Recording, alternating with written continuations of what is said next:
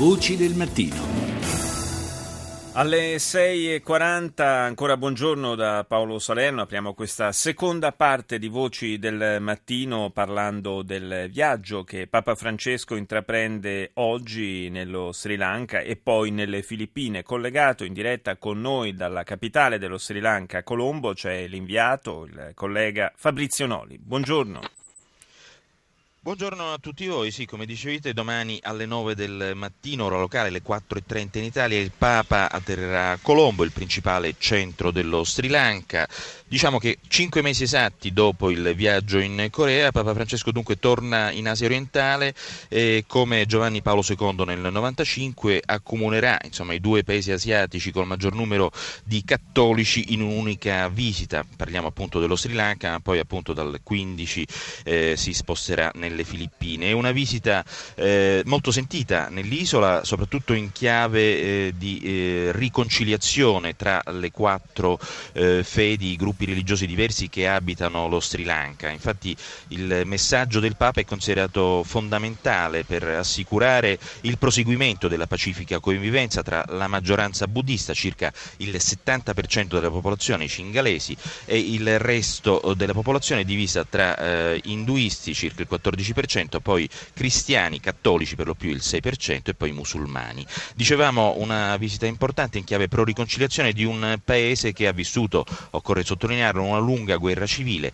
30 anni, conclusasi soltanto 5 anni fa, nel 2009, una guerra civile su base non soltanto appunto, eh, diciamo su duplice base etnica e religiosa, perché appunto tra la maggioranza eh, buddista cingalese e la minoranza tamil induista volevano creare in pratica uno Stato separato. Eh, negli ultimi anni poi appunto la situazione in qualche modo è eh, migliorata, ma insomma le ferite restano ancora aperte. Fra l'altro, fra l'altro neo...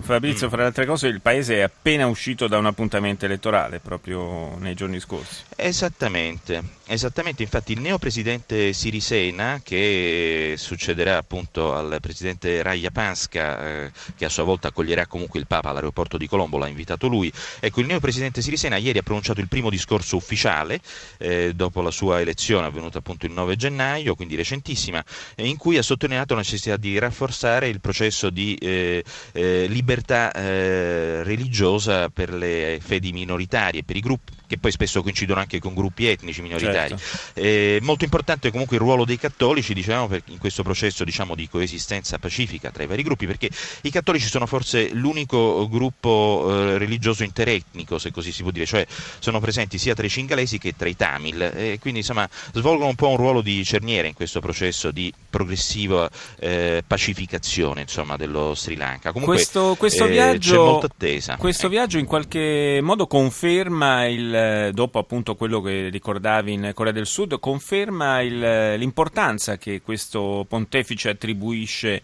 al, ai cattolici e in generale, insomma, al cristianesimo d'Oriente. Beh, direi che si gioca in Asia la uh, sfida del cattolicesimo per il secolo XXI, insomma il continente eh, più popoloso ma anche quello meno abitato da cattolici, appena il 3% della popolazione asiatica totale e eh, indubbiamente eh, in questo senso il Papa vuole, eh, si, si, muove insomma, per rafforzare la presenza cattolica in questo grande continente anche forte della sua eh, eredità eh, naturale, potremmo definirla gesuita. No?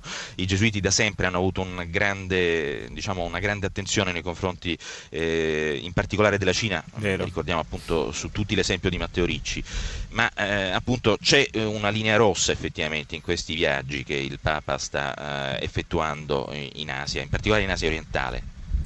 Fabrizio, un'ultima cosa, mi corre quasi l'obbligo di chiedertelo, avrai sentito che eh, sono, c'è allarme per quanto riguarda la, la possibilità segnalata da, dai servizi segreti israeliani e statunitensi che il prossimo obiettivo dei terroristi islamici possa essere proprio il Vaticano. Eh, c'è qualche reazione che hai potuto registrare? Ma guarda, qua nello Sri Lanka nulla trapela ufficialmente. Ti posso dire che eh, le eh, misure di sicurezza appaiono piuttosto impressionanti, ecco, così come colpo d'occhio iniziale va tenuto conto appunto del fatto che ci, si sono svolte in questi giorni le elezioni presidenziali, quindi praticamente eh, la polizia e l'esercito mobilitati per l'occasione non sono stati smobilitati, no? anzi abbiamo parlato informalmente con alcuni poliziotti che si lamentavano del fatto di non avere nessun giorno di riposo, tra virgolette. non, c'è tregua, quindi... non c'è tregua davvero, da un, da un impegno tregua, ecco. all'altro ecco. senza soluzione di continuità. Esatto. Io ringrazio Fabrizio Noli, inviato del giornale radio nello Sri Lanka, torneremo a sentirci naturalmente nel corso di questo viaggio di Papa Francesco.